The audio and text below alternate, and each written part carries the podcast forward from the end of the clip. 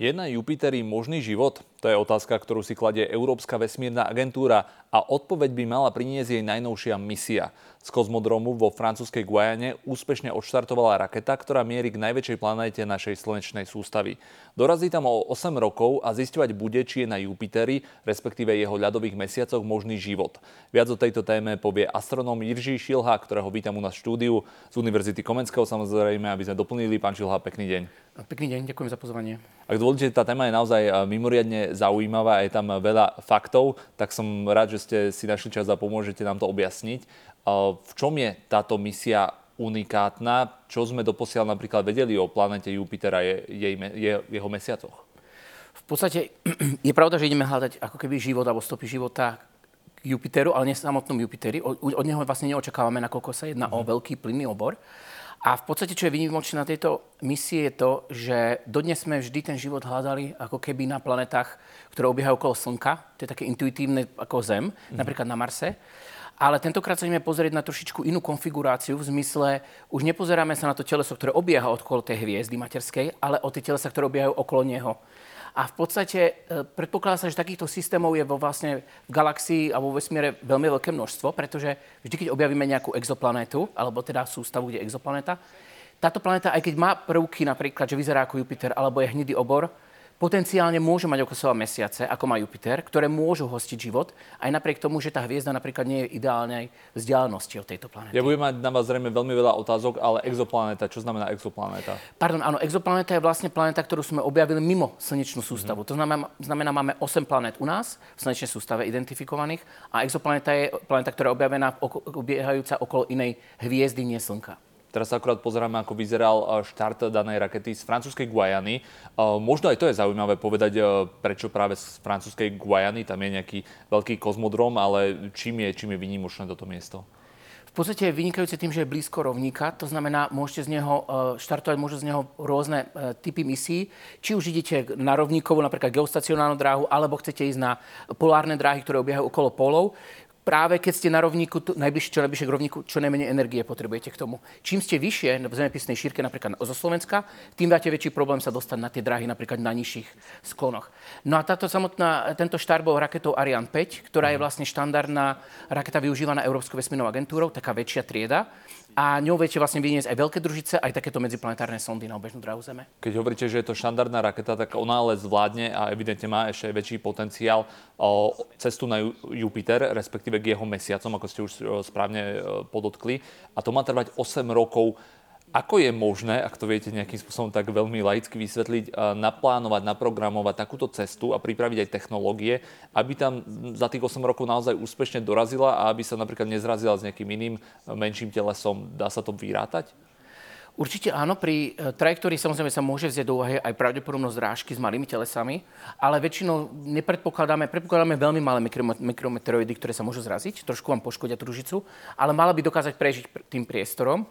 No a tých 8 rokov sa vlastne plánovalo tak, že vy musíte vziať do úvahy tú uh, dynamické vlastnosti slnečnej sústavy a telies v nej. To znamená, ako gravitačne pôsobí Zem, aká je hmotná teda, kde sa nachádza Venuša, uh, Mesiac tiež hrá rolu tu a Jupiter. A vlastne, ak máte tieto 4 parametre uh, dobre nastavené, dokážete vyskladať takú trajektóriu, kde v podstate táto družica, keď ju vyšlete zo Zeme, unikovou rýchlosťou okolo Slnka, ona sa časom zase stretne so Zemou, ale tentokrát Zem jej dá ako keby taký silu, taký odraz. Taký odraz, daje taký impuls a následne takýmto ďalším impulzom zase zo Zeme a Mesiaca a Venuše nasmerujete až priamo k Jupiteru, kde sa ona s ním stretne a bude mať práve takú rýchlosť, že Jupiter ju dokáže zachytiť vo svojom gravitačnom poli Zeme. A to je tých 8 rokov a to je to vlastne, čo chcete dosiahnuť, aby sa tam udržala. A museli byť teraz použité aj nejaké špeciálne technológie, ktoré doposiaľ využité neboli, aby sa zvládla takáto dlhá cesta, pretože je to zrejme prvá sonda, ktorá mierí k Jupiteru, alebo môžete ma opraviť, ak sa tam mýlim. Nie, nejedná sa vlastne o prvú, je to tretia, ktorá obiehala okolo Jupitera a už vlastne 5 ich, teda 4 už sledovali, lebo dve predtým ešte preleteli iba okolo Voyager 1 a Voyager 2.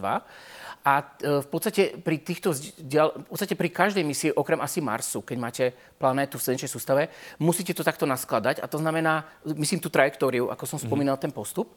A v podstate vy, už iba jeden obeh okolo Slnka trvá rok. To znamená, keď potrebujete takýchto obehov 4 a ešte napríklad z dráhou, ktorá je ešte vyššia ako je Zem, tak v podstate dokopy máte niekoľko rokov. Takže vždy, keď plánujete, dokonca aj Merkur, trvá to niekoľko rokov a takisto Jupiter trvá niekoľko rokov. Ale tu je zaujímavé na tom to, že tých 8 rokov je, nie je tých špecifických tých 8 rokov, ale ten počet manévrov a tých gravitačných asistencií od planét.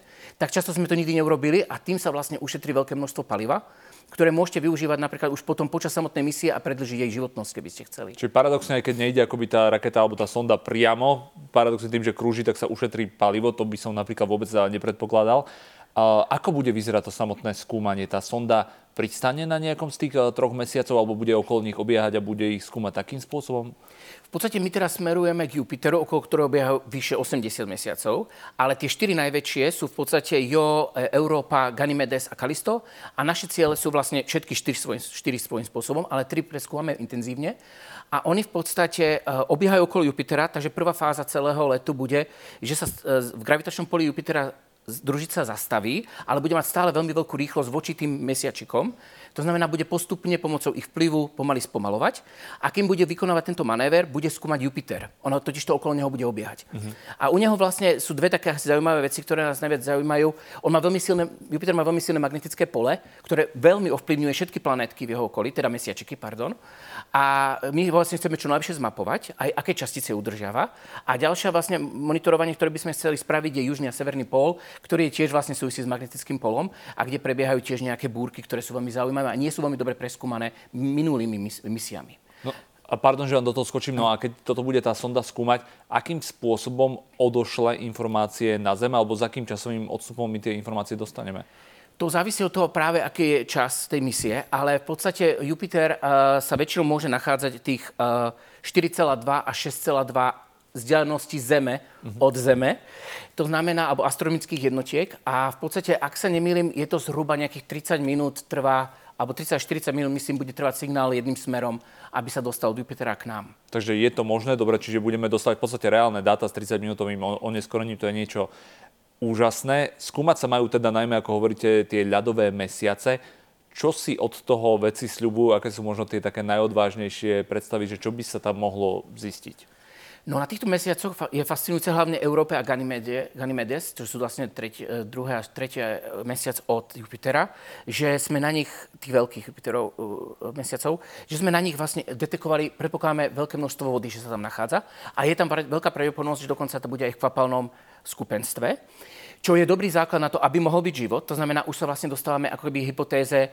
Pardon, aby mohol byť život uh, do budúcna možný na tejto planete, alebo aby sa tam možno, že potvrdili, alebo teda objavili nejaké mikroorganizmy?